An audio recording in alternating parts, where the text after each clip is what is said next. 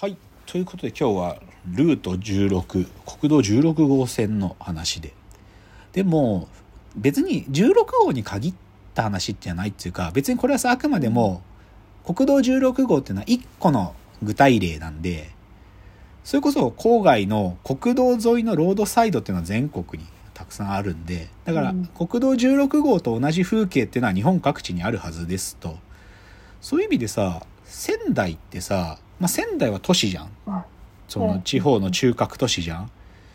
深谷さんが住んで住んでるのはさその都市の内側でしょきっと。はい。でもやっぱりちょっと離れたりするとさそういうこうカントリーサイドロードサイドみたいなのってあるんかな？せ仙台。ああ、なんか埼玉住んでると、うんうん。郊外、あ、ここ郊外だなっていうのはわかるんですけど、露骨にわかるよね、うん。仙台割とすすぐ変わるというか、あそうなの？あんまりその、私のバスとか乗って、うん、あじゃあ都市部がちっちゃいってこと？ああ、どうなん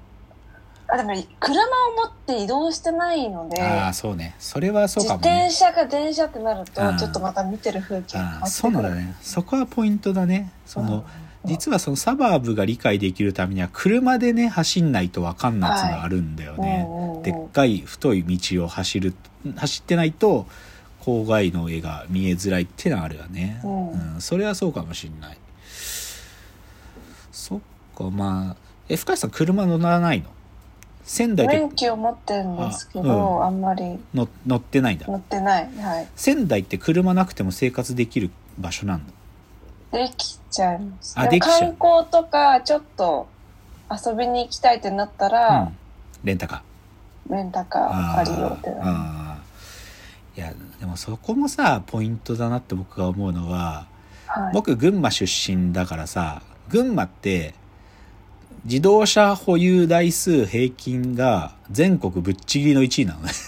へー。そう。ひとい一つの世帯に対して自自動モーター保有してる車の数がぶっちぎり1位なのぶっちゃけ一人に1台ぐらい車があるのよあだからか、お父さんが家族の車乗ってるけど、じゃあ娘は軽自動車乗って出勤してますみたいあな。みんな車乗ってんの。で、なんか僕そこ嫌いなとこなんだけど、群馬帰っ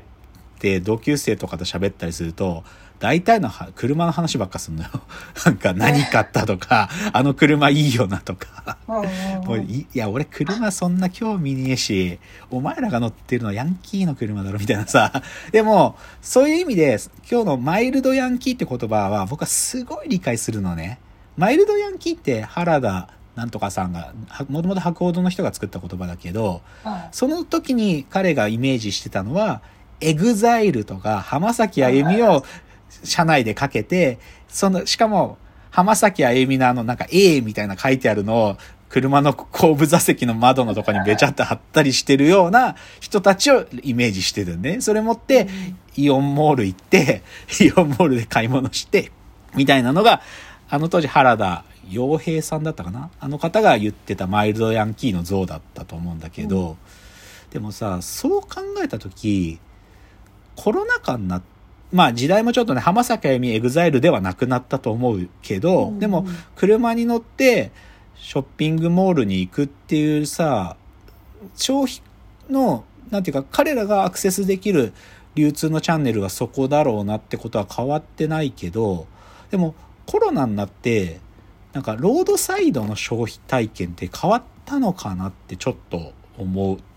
っつうか考えるんだよね。で、これ正直僕答え持ち合わせてないんだけどさ、なんかさ、よくニュースとかで見るのはさ、なんかコロナがやばいってなってる時はさ、お店の営業時間も短く短縮ですみたいなのとか、まあよくニュースになってたけどさ、でも多少コロナが収束してくるとさ、あの、土日のララポートへの あの来場者は前週の160%ですって、結局みんながララポート行って、とか、あの、三井アウトレットパーク行ってとかさ、はい。ってことは、なんか、マイルドヤンキーの消費体験って、コロナによって抑制される瞬間はあったけど、その抑制が外れちゃったら結局みんなが向かうのは ショッピングモールなんじゃねえかっつうのが、なんかニュースからは分かってくることだと僕は思ってる。でもそれが本当かどうかわかんないんだけどね、僕は。どうなのかねどう思います？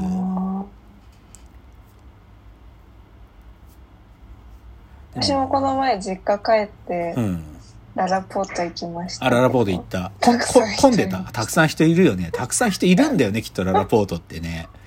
うんいや、だからさ、僕の想像は、さっきの NHK のドキュメンタリーで、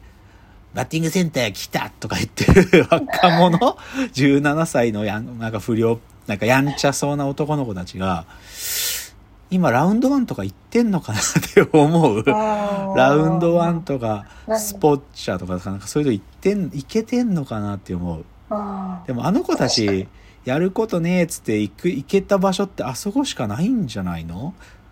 それ以外の、なんか、それこそ、パッケージ化された彼らの遊びって、彼らに提供された遊びって、ラウンドワン行くか、パチンコ行くか、カラオケ行くかみたいな話だった時に、いや、わかんない。これちょっと雑な見方しちゃってんだけど、うんでも、もしコロナでラウンドワン行けてない時間があったとしても、それがなくなったら、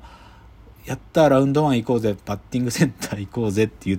ボーリング行こうぜって言ってんのかなって思うと、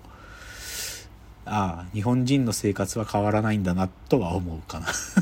なんかね、うん。あとでもね、NHK のドキュメンタリーで結構こう、胸にくる話が、まあ、本当にぐるーっと回っていろんな人がいましたねって話で、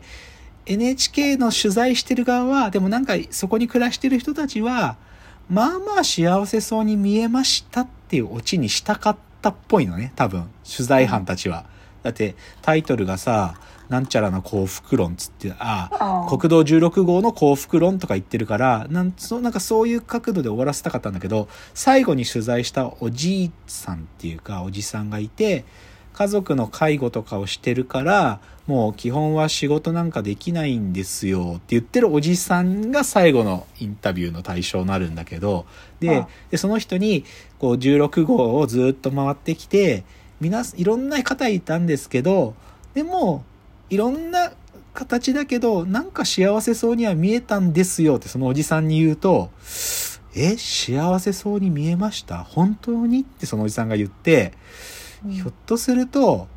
俺の人生こんなもんだっていう思い込むことで満足ってしてるってだけじゃないですかね？そのおじさんが言うのよね、最後に。でも僕これ結構心理ついちゃってるんじゃないかなと思ってて、だから、ある種の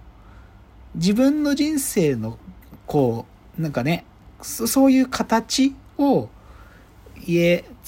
をそこに作ってね、家族っていう形態で暮らすっていう、その幸せの形に、なんか、そこで自分の人生を作ったっていうのを満足の形だと、仮に別にそれで幸せな人はたくさんいるよ。けど、まあそういう形じゃなくても、ある意味自分の人生のなんていうか、手に入れたかったものをこれだっていうふうに見なすことで満足と呼んでるんじゃないかってことを多分その人の一言はついていて、16号沿いっていうのは多分ね、そういう人生が描かれてんじゃないかなとは思うね。うんうんと思う。で、思うし、実はこの結論はさっきの、も僕がおそらく元ネタだろうっていうローマ環状線巡りゆく人生たちっていうののキャッチコピーがね、人生ってのはそんなもんなんだよみたいなキャッチコピーなのよ、確か。だから、おそらく類似の最後の結論というよりかは、読語感にたどり着くようになってるんだと思うんだけど、うんだから多分それを見て山田五郎は都市の引力がギリギリ及ぶところとかそういう言い方してんだと思うんだよね。もしその都市の引力が及ばないところだったら多分もうちょっと違う人生の満足の描き方ってあるんだと思うんだよね。それぞれの人にとって。うんだけど引力がギリギリ及んでるからこそ満足をここで天井を打たねばならぬみたいなその境界ですらあるんじゃないかなとは思うよね。うんいやすごい。でも今日社会学っぽい話したな。ちょっと社会学をやってきた人的なちょっとだけ出せたな。出せたなというか。やっぱり僕も社会学はやってきたからこういう話は嫌いでないんですよ。うん。うん。なのでねちょっと。まあでもおすすめそうだな国道16号線スタディーズの方が僕は面白いと思ってる本なんで、こっちの方を読むことを勧めますけどね。うん。んでも、あの、国道16号線っていうのは一つのキーワードなので、なんか消費とか日本人像とか考える時の一個の角度として今日皆さんに少しでもご紹介できたらなっていうのが今日のお話でした。じゃあまたご意見やご感想、あの、フォームから送っていただけると非常に嬉しいです。あの、冒頭言った通り、来週が多分年、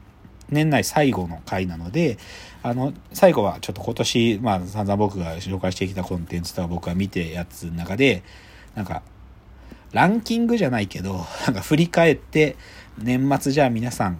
まだ見れてない今年の見逃しがある人はこれですよみたいなのが言える回にしたいなというのでちょっと来週今週のあ今年の最後の回になると思います。では、えー今日はこの辺でお別れの時間がやってまいりました、えー、わーわー言っておりますお時間です。さよなら